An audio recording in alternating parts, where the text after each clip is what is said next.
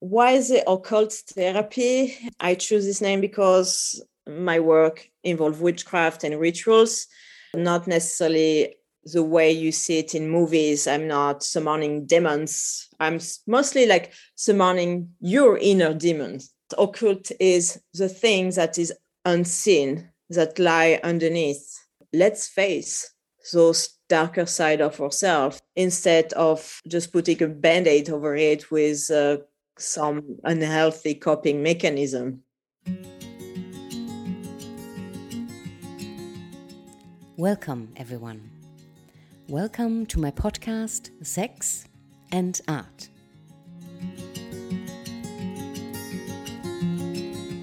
In this podcast, I'll combine my passion for art and sex with my passion for very interesting people. In every episode, you'll be allowed a peek into their world and we'll find out how they connect to art and sex. I'm your host, Zira Berlin, and now let's find out who's our guest today.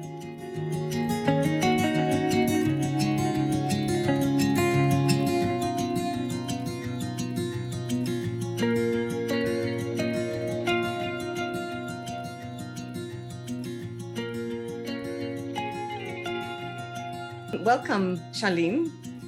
I don't say it in this wonderful, nice French accent you have. Welcome to the podcast, Sex and Art. I'm super excited to have you here. Yes, welcome to this space. Thank you, and thank you for having me. I'm very excited as well, a little bit nervous. yeah, me too, because the topic we're talking about is kind of spicy before we start really into the podcast, I tend to mention a few little words so everybody knows what I'm doing here. And in the beginning of every episode, I would like to mention that with this podcast, I want to shine a light on fears, shame, pain, uh, we might live through our lifetime, meaning I want to talk about the really hot topics. I want to talk about complicated stuff and taboos, something we shy away from usually, to demystify and to normalize it, because I think this is really, really important. And there's so much power and energy in, in these topics. Uh, and I know you're kind of working with things like that as well. Um, and I intend to create a safe space. That means um, you're also totally allowed and encouraged to say no to questions asked if you feel that you don't want to ask them. I hope that that works for you as well. Perfect. Thank you very much. Wonderful. I know you over my good friend and lovely favorite model, Dana Conjunction, on Instagram.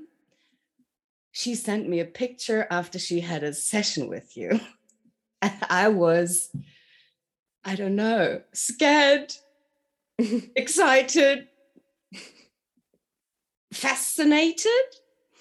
Um, I read on your homepage you are a body piercer, therapist, body worker, ritual performer, life coach, and even a witch. Maybe yes. you want to have a few words about what you're actually doing, introduce yourself and your work. Okay, so I see what I do as uh, I am a facilitator.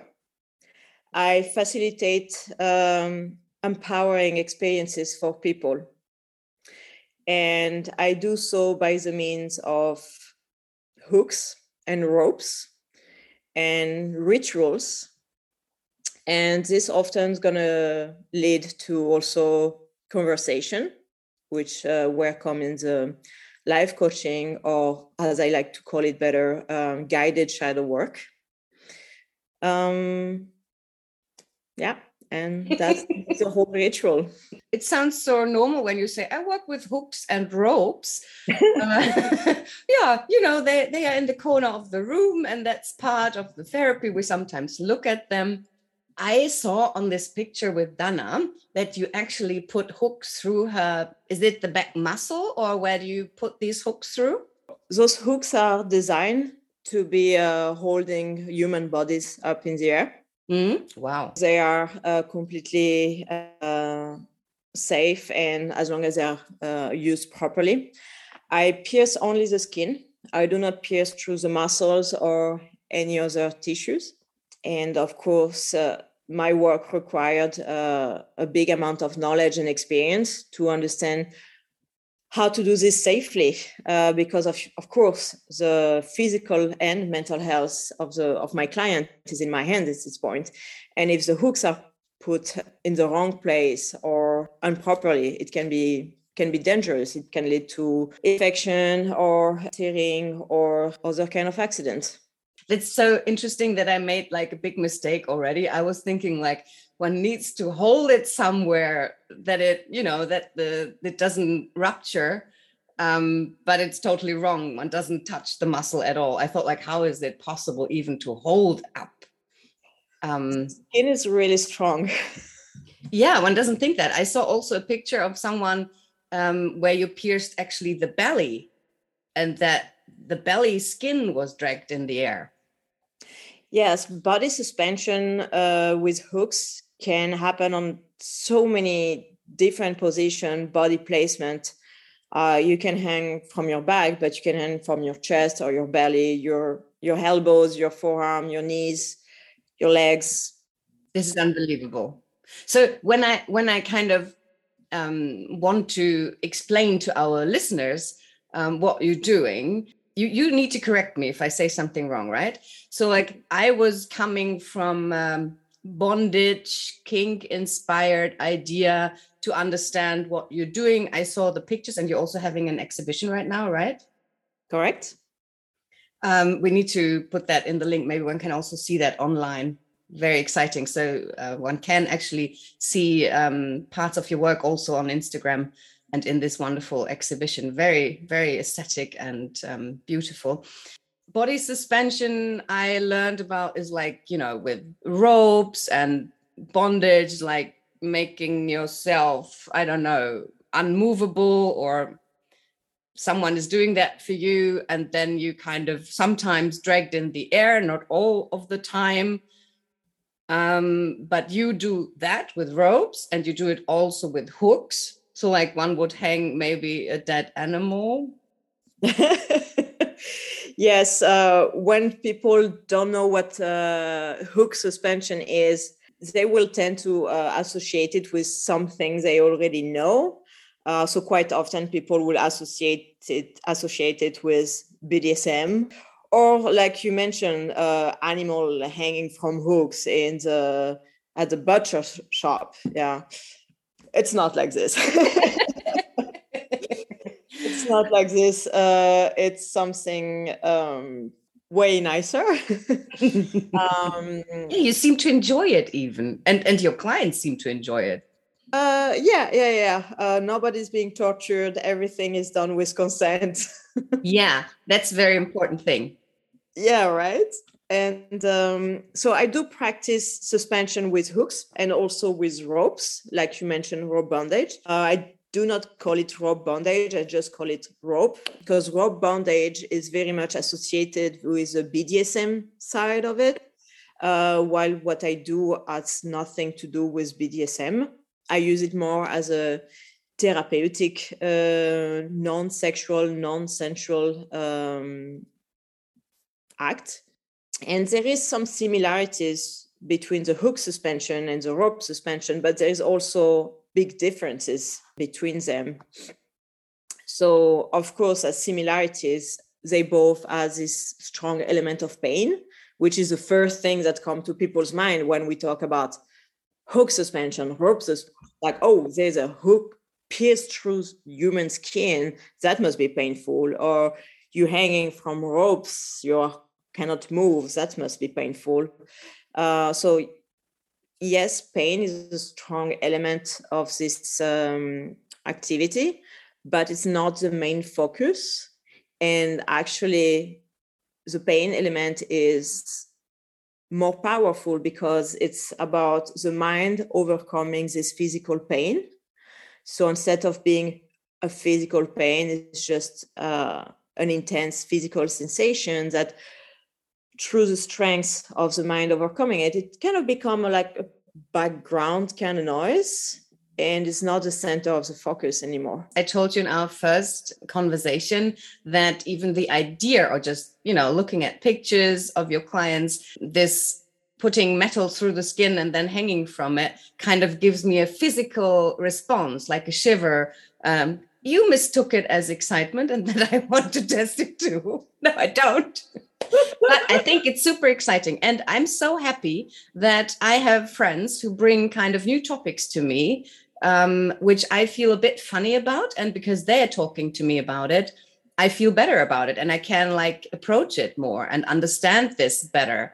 And it's also like I'm not as squeamish anymore now that we talk. I find it, oh yeah, hook suspension, totally normal thing. Very interesting also to feel that in my body, how fast one adapts to this kind of concept and idea. You said your work is not sexual or sensual in any way. Why is that important for you that it is not?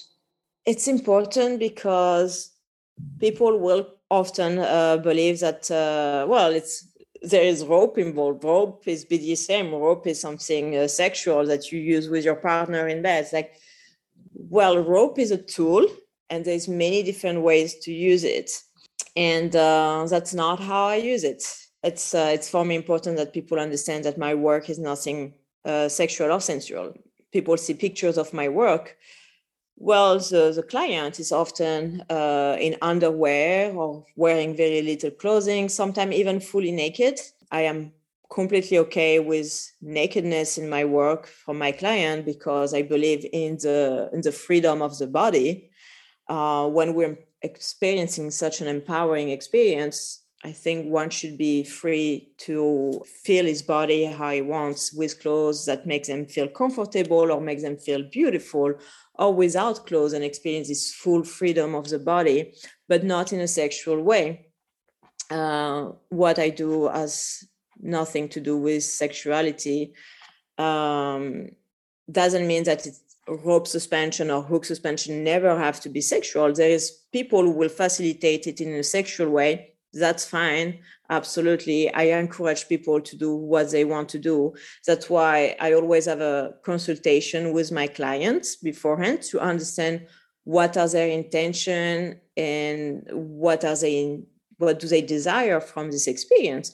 So if i am the right facilitator for you great. If i am not i will try to help you find the person uh, who will be there facilitating what you desire and it's so nice to hear you speaking, actually, because it seems like you're bursting of knowledge. There's so much you can tell us about your job. And there is a reason why you call it the occult therapy, right? So, this therapeutic part seems to be very important. And you use all you learned throughout your career or throughout your life for, you know, making lives of others better. Is that correct? Uh, this is definitely what I try my best to do. so maybe you want to talk a little bit about how did you actually become this um, artistic creature you are? So it's been now 12 years that I am a facilitator and I'm involved in body suspension wow. and, and all of this. So 12 years ago, I experienced on my own skin my first uh, hook suspension. I fairly quickly uh, start to facilitate myself within the team that suspended me. I continue learning and uh, trying to become better and better at uh, at this practice. Um, rope started more as a, a rope bondage uh, kink kind of thing. Uh, then it developed into a tool for performances. A few years ago, I had a crew of uh, freak show performers. Wow. Uh, yeah, it was pretty fun. Uh, we're doing performances uh, with hooks and ropes and lots of other things. Uh, glass walk, for example. And after this experience with uh, with a freak show, I realized that actually being on stage doing entertainment was not really what I wanted. I really wanted to go back and focusing on facilitating private experiences for people because of the empowering uh, effect it has on the client. And I really start to put all my focus and intention on that rope suspension. Uh, I realize it has a huge psychological therapeutical effect. Mm. People started to open up after a session and really talking to me suddenly about what is going on in their life. Some maybe sometimes things from the past. I realized that I had a responsibility there because when people open up, especially after such an experience that makes you so vulnerable, if what I facilitated for them brings them to the point of opening up, mm-hmm. I needed to be able to hold a safe space. Yeah and at the beginning, I was like, oh, okay, Charlene, don't don't say anything wrong. Be very careful because I didn't want it to maybe you know try to be supportive but make a mistake and maybe invalidate their feelings or maybe uh, dismiss a topic that was too important or simply say the wrong thing how come that you were aware that that could be a thing well, I, I think I'm naturally a empathic person, mm. and I try to be aware of uh, what's going on within myself, within other. Doesn't mean that I get everything right all the time, but uh, I think having this natural awareness uh, was already there. Mm. Uh, so I wanted to develop it further uh, to make sure I could hold space safely uh, so this led me to study uh, life coaching. I took course of uh, mental health first aid, and I continue all the time reading about psychology and trauma, self-help book. So building even more self-awareness, which I can also use with my client, of course. Yeah, wow. and I think this is something um, I find uh, super reassuring about you. How how did you learn about that pain is a therapeutic tool? Well, you know, doing this for 12 years, at some point you kind of get a hint, you know. well, I experienced it on my own self, of course. Uh, I've seen what happened with me when I suspended, and then I get, of course, the feedback of my clients whether they talk about it or not like i can i can see the body language i can see I, I I can tell what's going on a little bit, you know? Yeah. And uh, there is something extremely empowering in facing your fears mm. and still going for it and coming out so much stronger. And you see all the, the, the adrenaline you can have after uh, an excitement you can have after a session, you know, because mm. how you did it yeah, yeah, it's a bit like uh, I survived. Um, I can imagine. you you told me in our first talk, I was asking who are actually the people who are coming. Maybe you want to share a little bit about um, who that might be and what their reasons are to come. Most of my clients are female identifying persons. Hmm. Interesting. Uh, I still do have also uh, some non-binary people, some transgender and uh, cis male as well. So I, I would say I can have all kind of people. Some people are fully tattooed and modified. Some have zero tattoo and or zero piercings experience. Some people come from a BDSM background, others not at all. I would say there are age range of between mid 20s and 40s. But yeah, I would say most people are female. And um, a lot of those female actually reach out to me because I am myself uh, a woman, because a lot of them have traumas. And those traumas can be often uh, inflicted by male and uh, so they feel a bit safer with a woman also because mm. uh, women tend to be more empathic. Not saying that males are not empathic a lot of them are. Uh, but generally speaking they get taught to not be in the early years. A lot of them as well and actually i will work with some uh, male client who do suffer from this, from the toxic masculinity itself, you know. So yes, most of my clients will be uh, female who want this uh, female energy. Um, even though I identify myself as non-binary, but I do feel strongly my female energy, which is very, you know, female energy, empathy and uh, and kindness.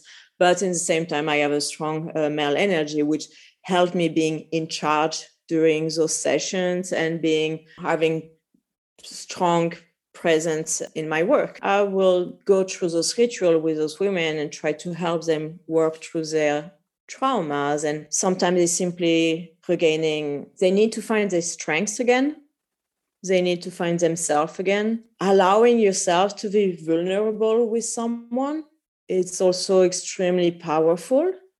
When uh, event or trauma make us lose trust in people, allowing yourself to be vulnerable with a stranger, it's extremely powerful. I like that you do a one hour talk before where you also basically go through what the person wants from you and also you offer stuff um, would there be a situation where you say no to a client?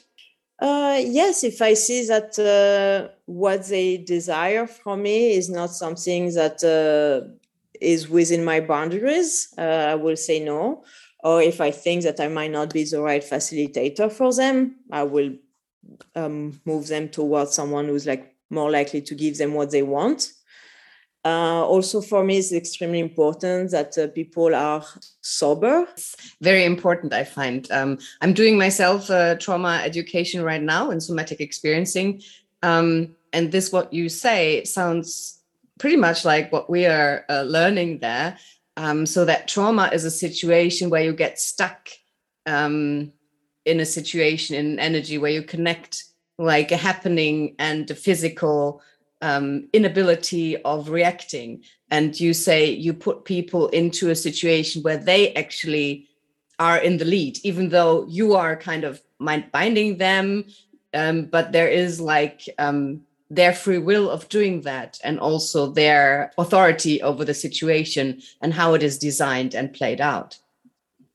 Yeah correct. Through the consultation there will be an understanding of what they want and mm-hmm. what i can provide again, before the session start, we will once again talk about boundaries limit, how things will happen uh, to make sure we are on the same page and there is consent for everything. Because this is a very powerful experience. Uh, it's important that they feel comfortable with everything that's going to happen. Also, knowing that at any given point, they can say stop. Mm-hmm. And that stop will be respected that's also very important for someone who has not experienced something like that or has maybe um, experienced something horrible to know that they are in charge all the time.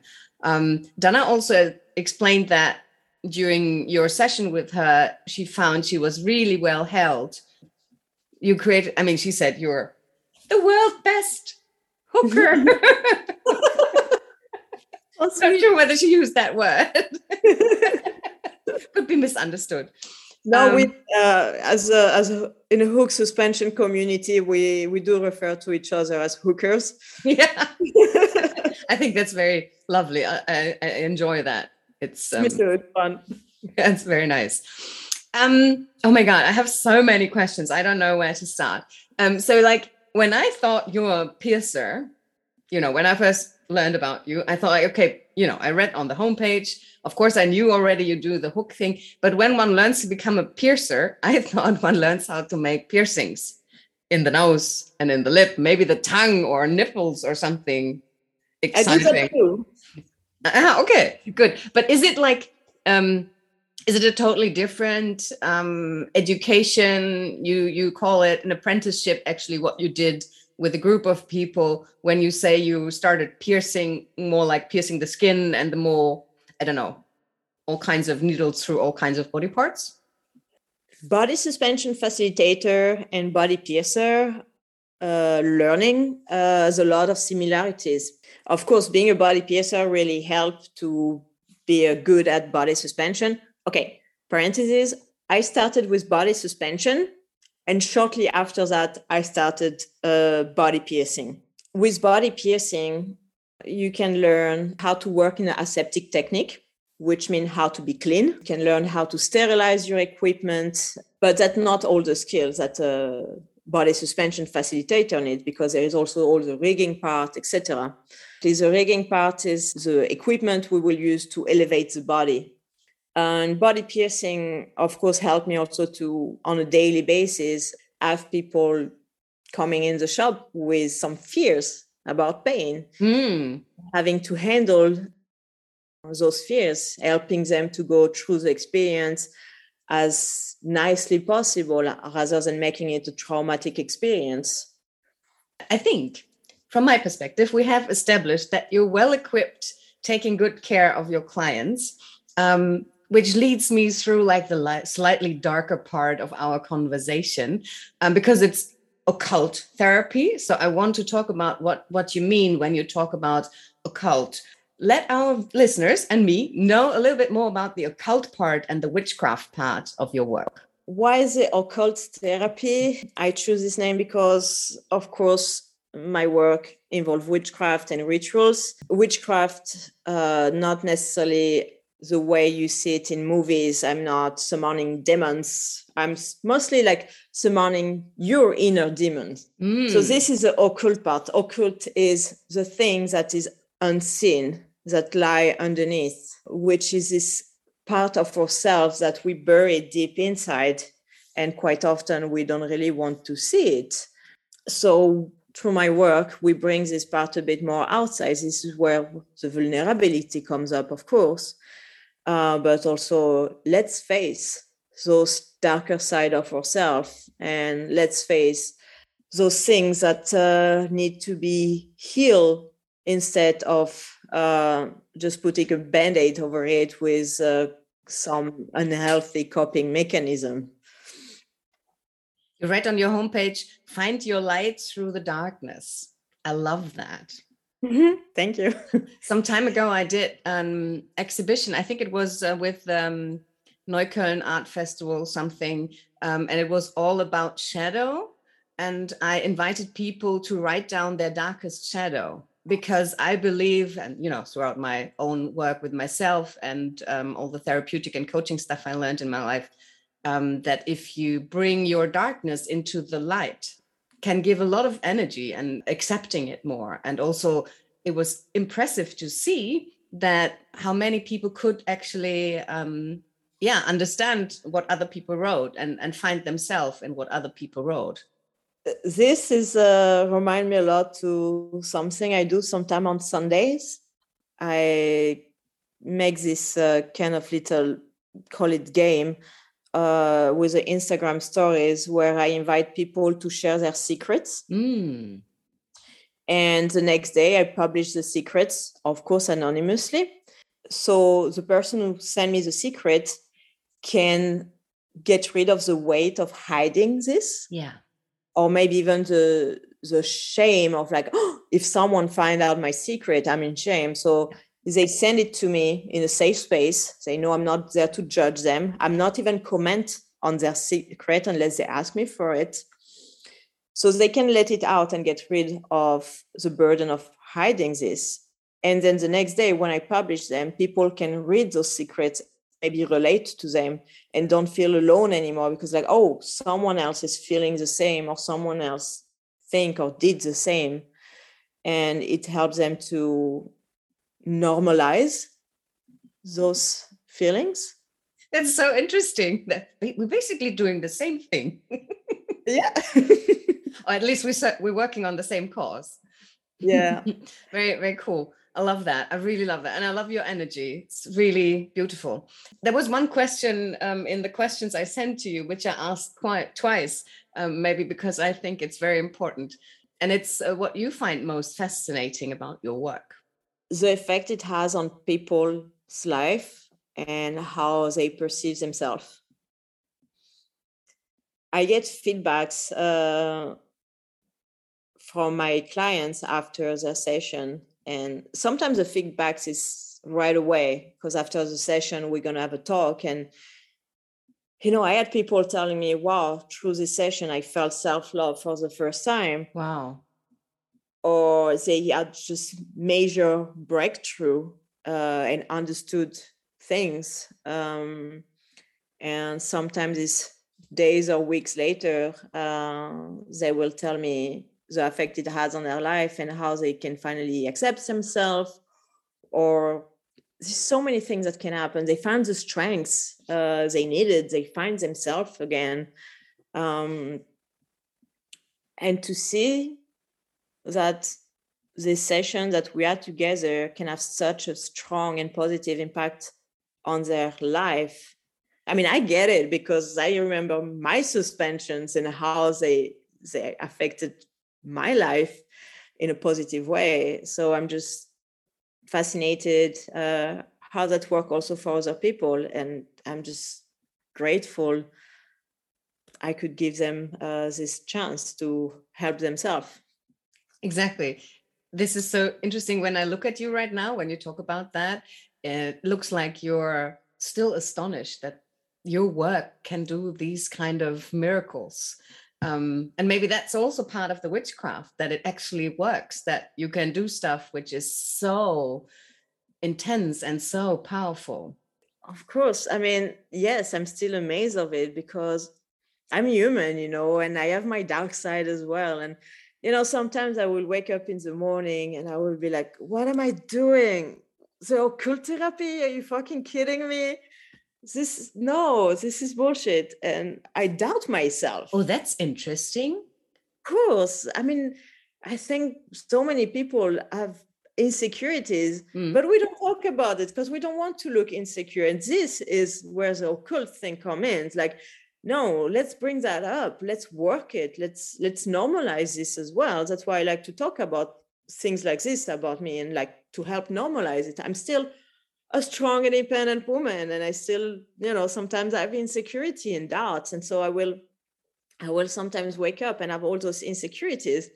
And later on that day i will receive a message to a client telling me like they still feel it. They still feel the energy of the ritual with it and they are so grateful for it i'm like oh my god. Yeah yeah and you you facilitated that. That's such a beautiful gift uh, you can give to the world. Wow. Yeah i can understand. That makes one feel good. Very cool. What kind of prejudice do you come across most often regarding your work? Another topic on which i will feel people having prejudice about my work is sometimes about uh, the mental health behind it mm-hmm. uh, people who are not really familiar with what i do will be very quickly judging it as self-harming. Mm. Yeah, especially therapists will have huge difficulties to understand uh, what I do and what my clients do or other, you know, mm-hmm. suspendees mm. yes. uh, do. It's very easy to judge uh, this as self-harm because they just understand, oh, you you inflicting pain on yourself, and I have to try to make them understand the difference uh, between self harming and self empowering through this pain, uh, which is yet self inflicted. But there's a very thin line between self empowerment and um, self harm. And this line is the intention. When in my work, the intention is to be self uh, empowered through the mean of pain because then our mind becomes so strong to overcome this physical pain, this physical intense sensation. Uh, and people can really heal. And this is where the somatic therapy uh, come in the picture.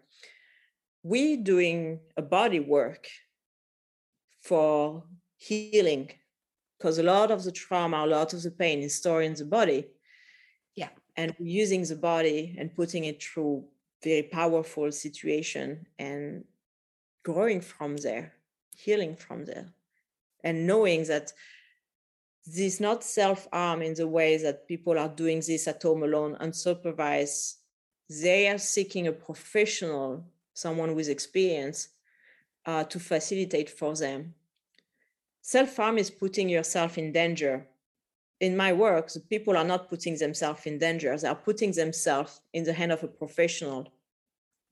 Yet, a lot of people uh, struggle to understand this difference. because it touches all our darkest fears and our taboos and things we're not talking about. Um, and I think it just takes a good conversation with you, um, them to understand that you're clever, honest, and wise human being who is facilitating a space which is very seldom found, right? And if we look into more ancient or more traditional cultures, they did have these elements in their culture and we just shy away from it. Like you know i'm working more on the pleasure part learning how to really feel pleasure in your body. We also rip that out of our life and so mm, i kind of see us working on the same thing on on the other side i have many friends who are sex workers and see it as a as a healing uh, technique as well uh, working on finding the pleasure in our bodies. Yeah.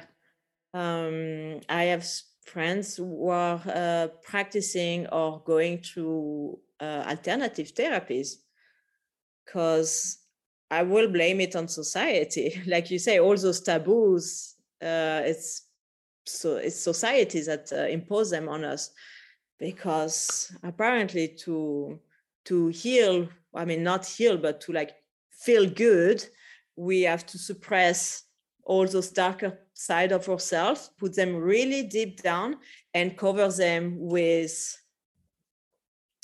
consumerism. Go shopping, go buy yourself a, an ice cream, go buy yourself a day at the spa, go buy yourself new trending clothing. Just spend money so you can feel good. Yeah, form of oppression, if you ask me. Um, right. and I truly believe that um, if we're not putting all these lids on our feelings, may it be the positive, shiny ones or the so called dark, negative ones, um, that starts wars if we do that. So let's make a little peace with the whole we are. Agreed. Thanks for sharing that. That was an important, not a bit. Okay, what's my next question? We didn't really talk so much about the occult part. I just want to go really into what makes people probably think like, oh, that's a really dark issue, what she's doing there. I'm not sure about it. So let's talk about that.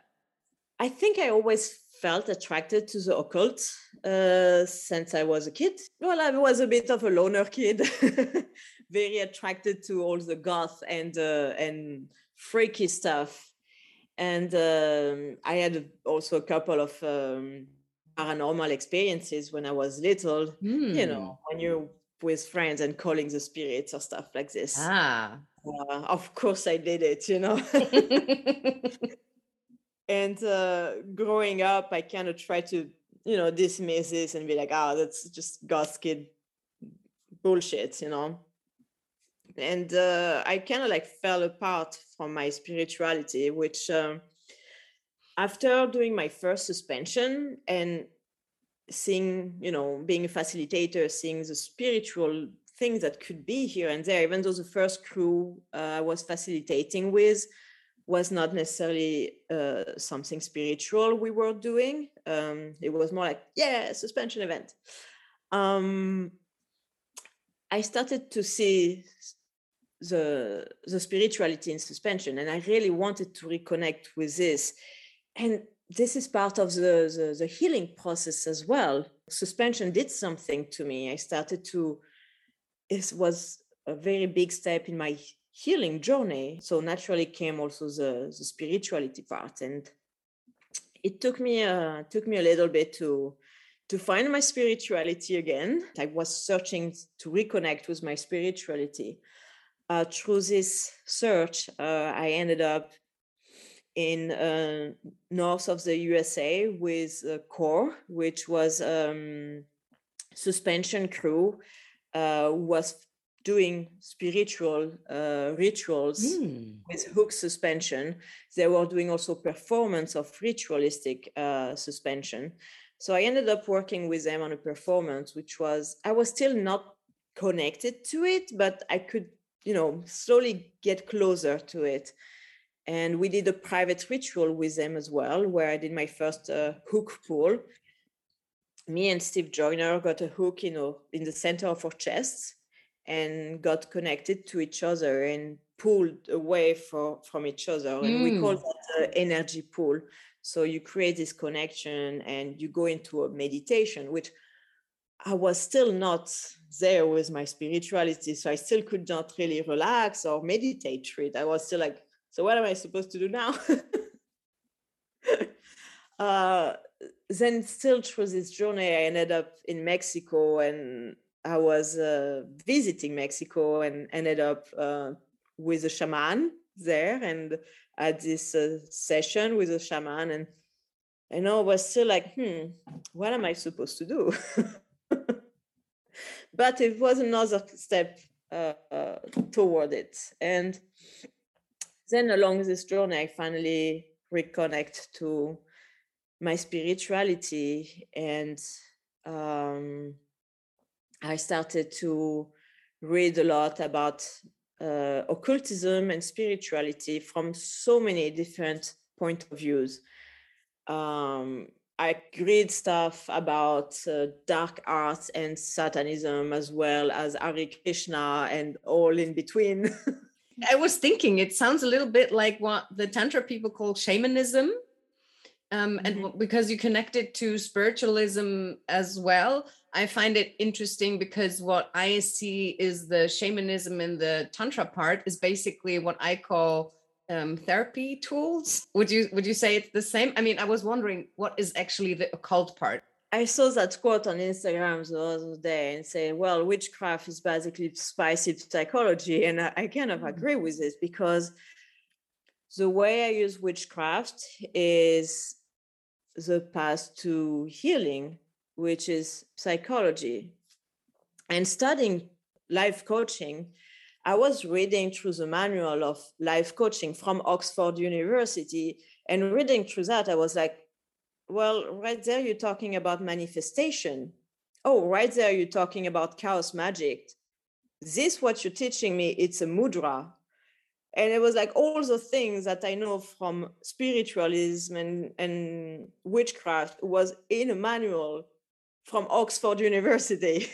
For me, psychology and witchcraft is just like it's overlapping in so mm-hmm. many ways. And uh, the thing is like quite often in psychology, they don't believe in it. It's like, but this is what you're doing. It's like finding yourself, you know, and finding your your path and, and your your healing journey. So I do use symbols.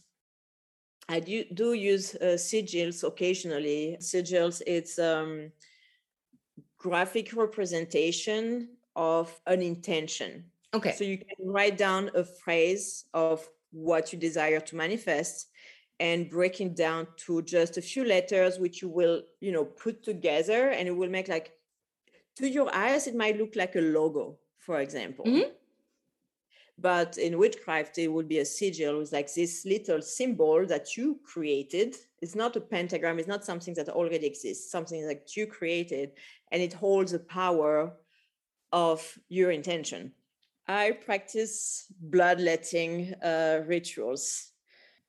I'm not going to say that the way I practice uh, blood rituals is the way to practice blood magic. Anyone can do what the fuck they want. I can only tell you the way I practice it. So, blood represents life to me. When we bleed, we can let go of what we don't need anymore. We can also use it to give life to our intentions. I really uh, like to write on paper my intentions and bleed on it to give it life. Um, also, bleeding can be a sacrifice. You know, we witchcraft in movies, they might want to sacrifice a vir- virgin. I live in Berlin. It's very difficult to find a virgin here. Good joke. I love it.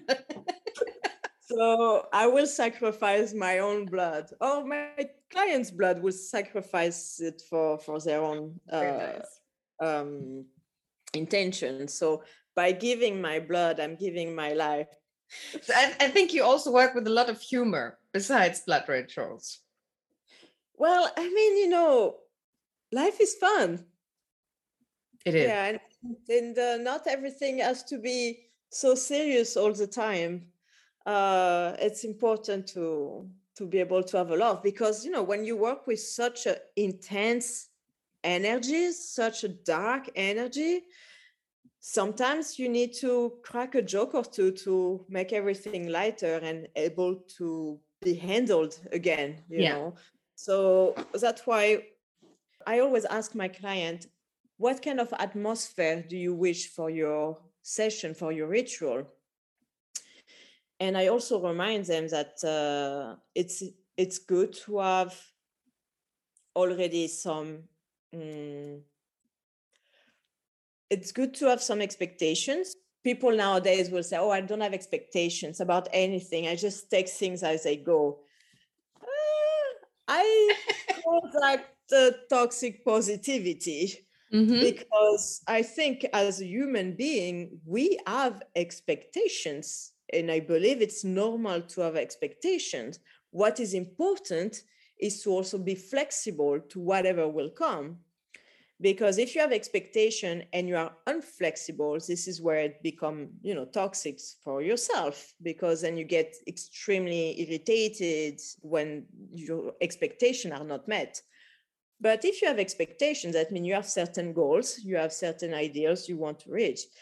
And being flexible you will be able to handle the situation not going as you wished. No matter what will happen what is meant to happen so I tell my clients to, it's okay to have expectation, but be flexible. So if you come to this ritual thinking like, oh, that's going to be a very spooky, witchy rituals, and we're going to be very serious the entire time, and I'm going to be so focused, like, yeah, and maybe you get hooks in your skin and you get the adrenaline, you know, kicking in, and then you're like super bubbly and happy and cracking jokes. Like, this is cool too. This is part of the ritual as well. And me and my assistants, uh, we will go along with it, you know.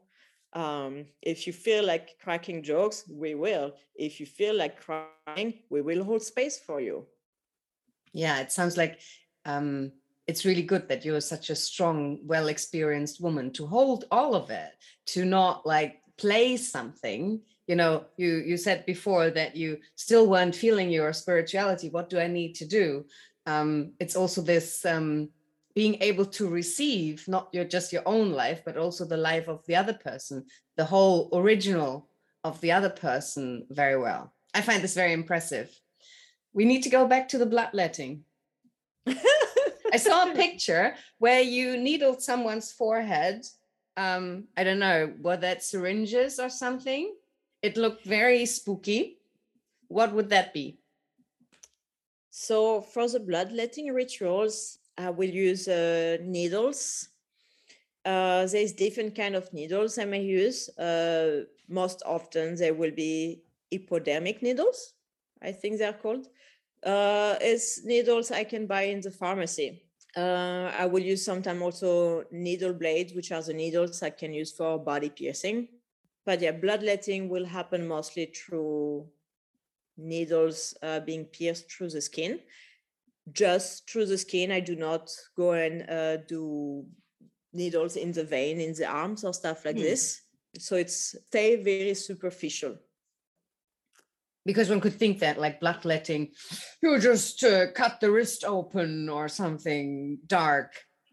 No, no, no, no. I do want uh, my clients to be alive uh, after the uh, I do not cut palms with a dagger which is a classical scene of a movie which every time like i'm like oh my god i can't believe they did that.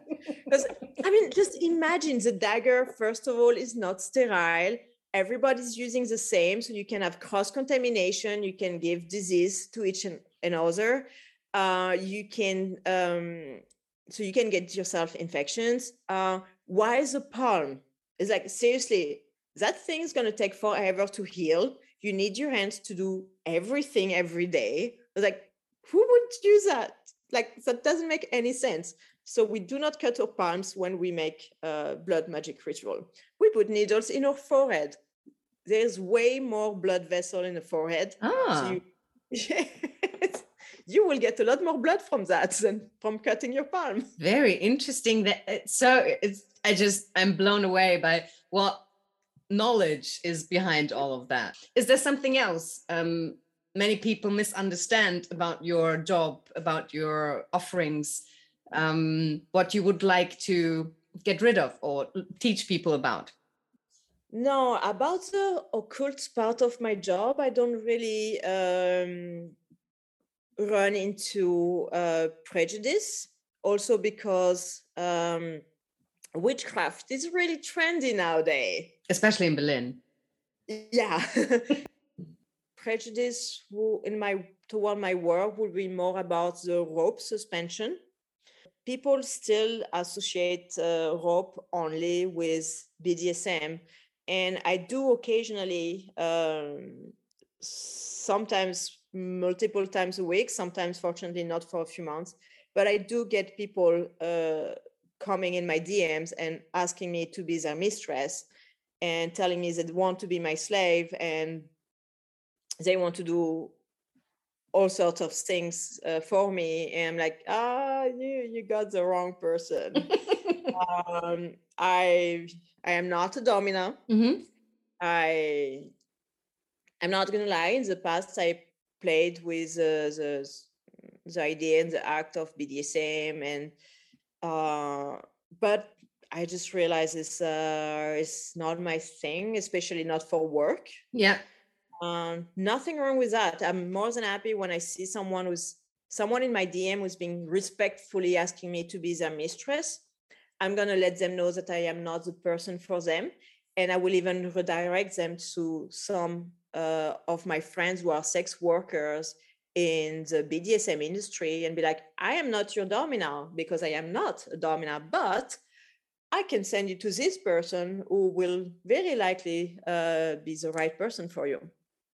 Yeah, and I find it also interesting and, and important to mention that um, your job is not your personal um, life. So it could well be that you find this interesting in your private life, um, but this has nothing to do with the sessions you offer to clients. Well, you will never know. exactly. I will never know. But what I would like to know, if I am like a standard vanilla person who is a bit more excited about testing out things, is there like a beginner session where you don't hook or where you do like a little bit of the stuff, but not so much of it? Like, you know, like a beginner session. Usually we don't really get to that because um, through the consultation, and when people talk with me about either they're interested in hook suspension or rope suspension or bloodletting, uh, they explain me their interest and I ask them their intention, why they want to do this. And they get the occasion to, to ask all the questions. They can ask all the questions they have about the topic and uh, providing you know the answers and also the enthusiasm that goes with it before doing a full hook suspension someone can do a hook pull where let's put some hooks through the skin and you just pull on them ah. and you control how much you want how much tension you want to have mm-hmm. without having the final expectation of completely being lifted in the air yeah so this is kind of like in between step. Okay. Mm, but most people, when they contact me about hook suspension, they will go for the full thing. Uh, and with rope suspension, I facilitate a lot of first timers. Oh, yeah, and uh, there is absolutely no um, no experience needed. I know some riggers from the shibari scene that will say, "Oh, I don't hang from rope someone who had zero experience with rope. And I respect that.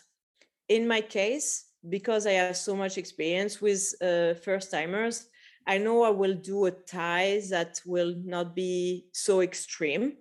Uh, I know how long the session should last to don't be too much. And also, I keep reading their body language to know mm-hmm. how they're doing. And of course, when we had the talk before the session, I tell them how important it is that they can say stop. Mm-hmm. That I they I will not be disappointed if they say stop. They should not be disappointed in themselves if they say stop, which actually is they respecting their own needs and their own boundaries and this is extremely important. It's very powerful to be able to respect your own needs. But when we feel disappointed in ourselves for not going through with something, why? You obviously needed to stop, and that's okay. Actually, saying stop is very powerful. Yeah, absolutely. Yes, owning your nose is amazing. Um, is there a situation, or has there been a situation in your practice where uh, someone wanted to go over their limits and you recommended to not to stop? Oh, of course. Uh, quite often, people who don't have experience, they see pictures of my work and they see hooks mixed with rope suspension or with bloodletting, and they want to experience all at once. I'm like, wait a second. I don't mix all of this for first timer because you need to learn how your body will react and your mind as well. So try a hook suspension, understand how your body and your mind uh, experience that. Then try a rope suspension and understand there how your body and your mind react to that. Try to have a little bit of bloodletting to see how you feel about it you know and when you acquire some experience then we can mix those things together but first i need you to understand how you react i recommend people to build experience in individual things before uh, mixing them together mm. you um, write on your homepage that a session takes about two hours um, and you also said before that you um, recommend how long the actual suspension could last? It's very difficult to say how long exactly it will last, especially with hook suspension. Uh, of course, through many years of experience, I can know more or less a chest suspension, how long it will last versus uh, back suspension. Rope suspension, it's a bit easier because I am the one deciding how long it will last. Uh, we didn't talk about the differences between hooks and ropes, mm. but one of the differences during rope suspension, I decide how long it lasts and I take many more decisions. So I can give an approximate time of how long it will last so they can have an understanding like uh, how much of their day it will take. And um, do you recommend your clients? I don't know, you said no alcohol uh, before, no drugs. Um, I don't know, some kind of introduction for themselves before they come and maybe some aftercare? Yeah, so to prepare themselves, um, like we mentioned, I will tell them to avoid alcohol, avoid uh, drugs, even caffeine. Uh, mm-hmm. I will tell them to stop coffee or um, sugary, too too much sugary things like uh, heavily processed sugar, like too much snack, candies or stuff like this, because the sugar give you a rush and then give you a down. Yeah. Same with coffee, give your boost and then like you go down again. Um, so I try to have them body to have them prepare their body as healthy as possible. Mm-hmm.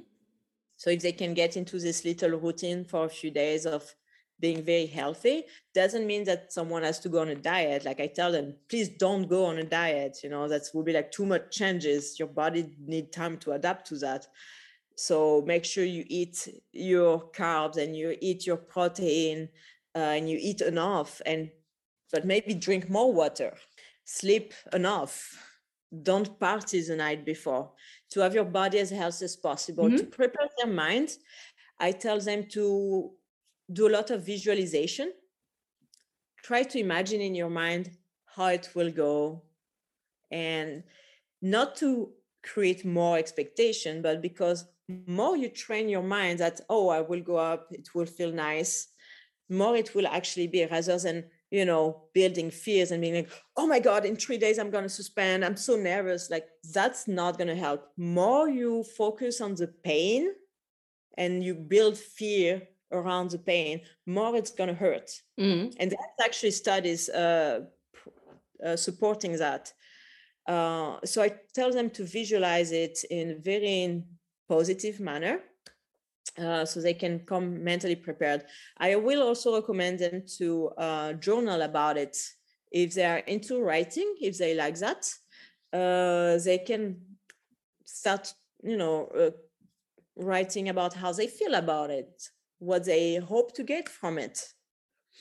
And it's something that they can do also after the suspension, continuing to journal about it. For after the suspension, so for their uh, physical need that tells them to rest, doesn't mean that they need to be a couch potato for a day. That's not going to help either.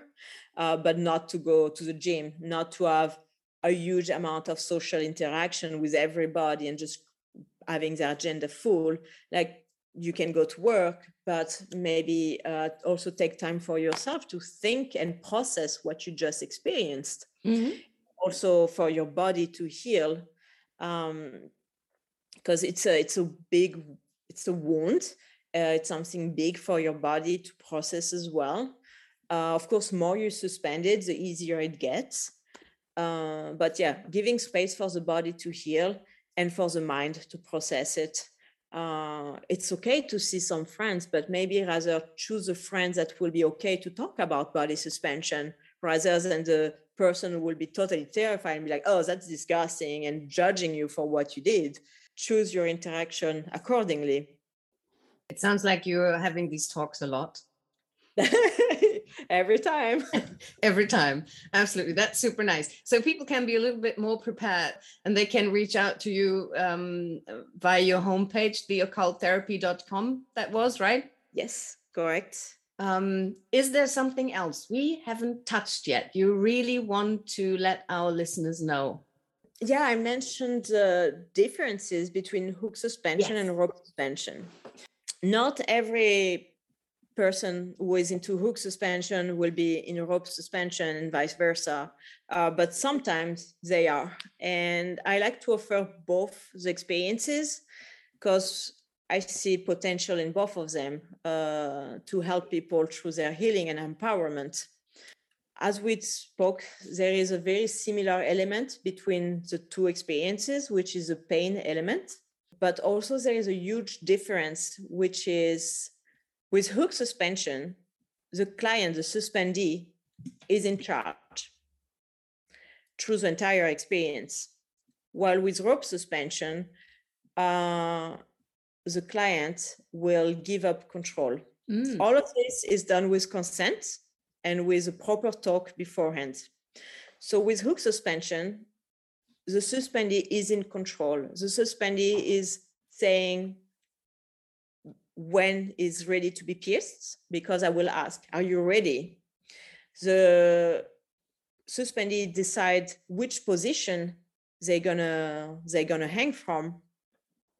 Of course, if they have a lot of experience and we we work together many times, I can also sometimes suggest stuff because they ask me. If I know them, I will I might know what they need in that mm-hmm. moment. Uh, but normally with a hook suspension, the suspend is deciding the position, more or less where the hooks will go, like do you want to hang from your knees or from your back. Uh, they will say when they are ready to be pierced. They will say when they are ready to go up in the air. They will say if they want to be swing or to be spin or to be left static. And they will, they will say when they are ready to come down. Okay. Is that because it has a different impact on the body slash mind? or why are you using these two tools differently? It's I think it's just from the history of it. Mm. Because with hook suspension, there is a piece of metal pierced through the skin. We are breaking the skin. Mm. We are making a wound. And so this is a huge like, whoa, okay, let's be careful with that. Let's keep communication going through the entire time yeah and yeah so through the history of, of modern body suspension it was always uh, the suspendee you know having a say in every little step rope suspension with me at least the way i facilitate rope suspension uh, we would have a talk with the client so everything is with consent within boundaries but when we start this is when they they are giving me control so I decide when we start to tie, I decide which position, which tie I will use. I will decide how and when to make transitions in the position. I will decide when they're coming down. I will even decide the music that's going on. I will decide on the smell that there will be in the room. Mm. And the reason why is because I can give them a space where they're feeling completely safe and taken care of so they can quiet their mind because they don't need to take any decision anymore. Mm. It's extremely peaceful to not having to take any decision. And I believe in rope suspension, there is this approach for also the history of it. You are being restricted. It's not all black and white. There's a lot of gray area in there. And actually, having a conversation with a friend of mine a couple of years ago, uh, we were thinking, why is so? Because this this friend of mine, she's also both uh, enjoy hook suspension and rope suspension and practice and facilitate both of them. And we're like, why can't there be giving up control when you're on hook suspension? And again comes the topic of like, well, you know, you're making a wound in the body, there's a lot of pain. And, you know, it's just like if you're making a wound in someone's body against their consent or against their them being in charge of what is happening, kind of sounds like a torture, no? Mm-hmm. But why, if there's enough communication, enough negotiating, enough trust that we can inflict a wound in someone without it being torture, with actually it being very welcome?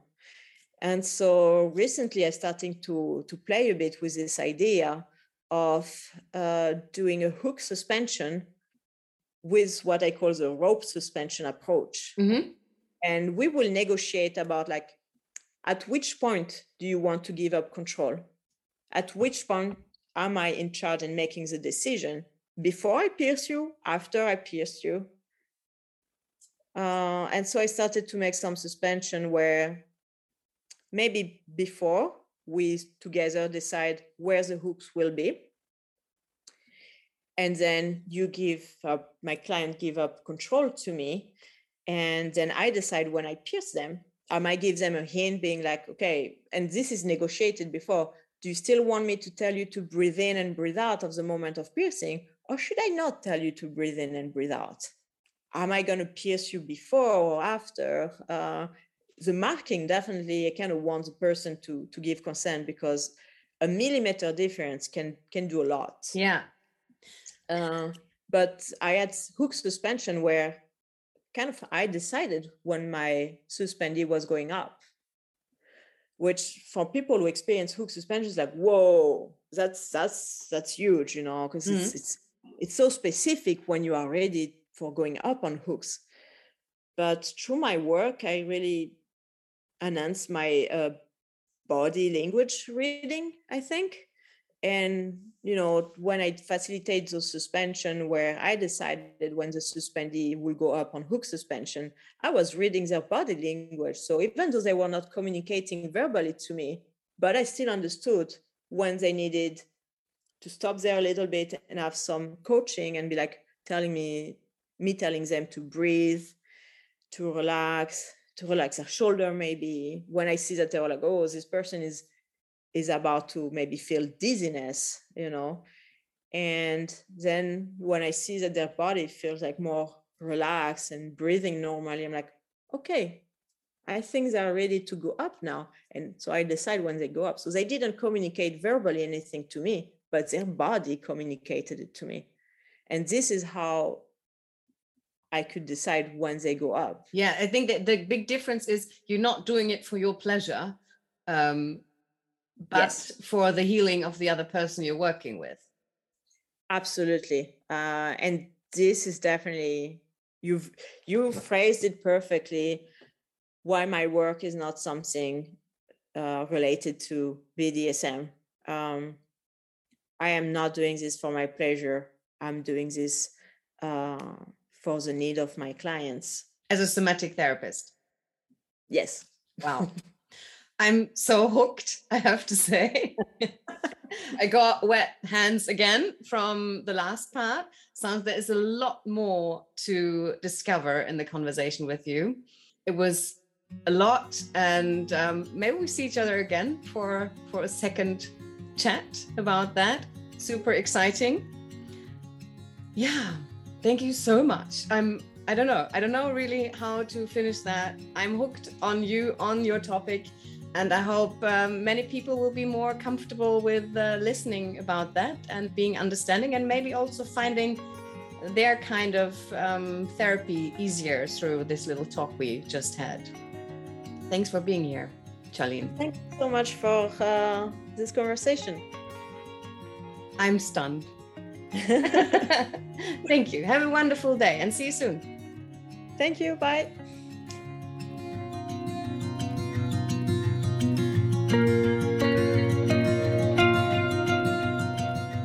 Thank you, lovely humans, for listening to this episode of my podcast, Sex and Art.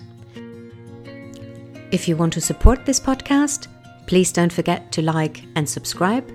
And I hope we hear each other soon in the next episode. Have a lovely day.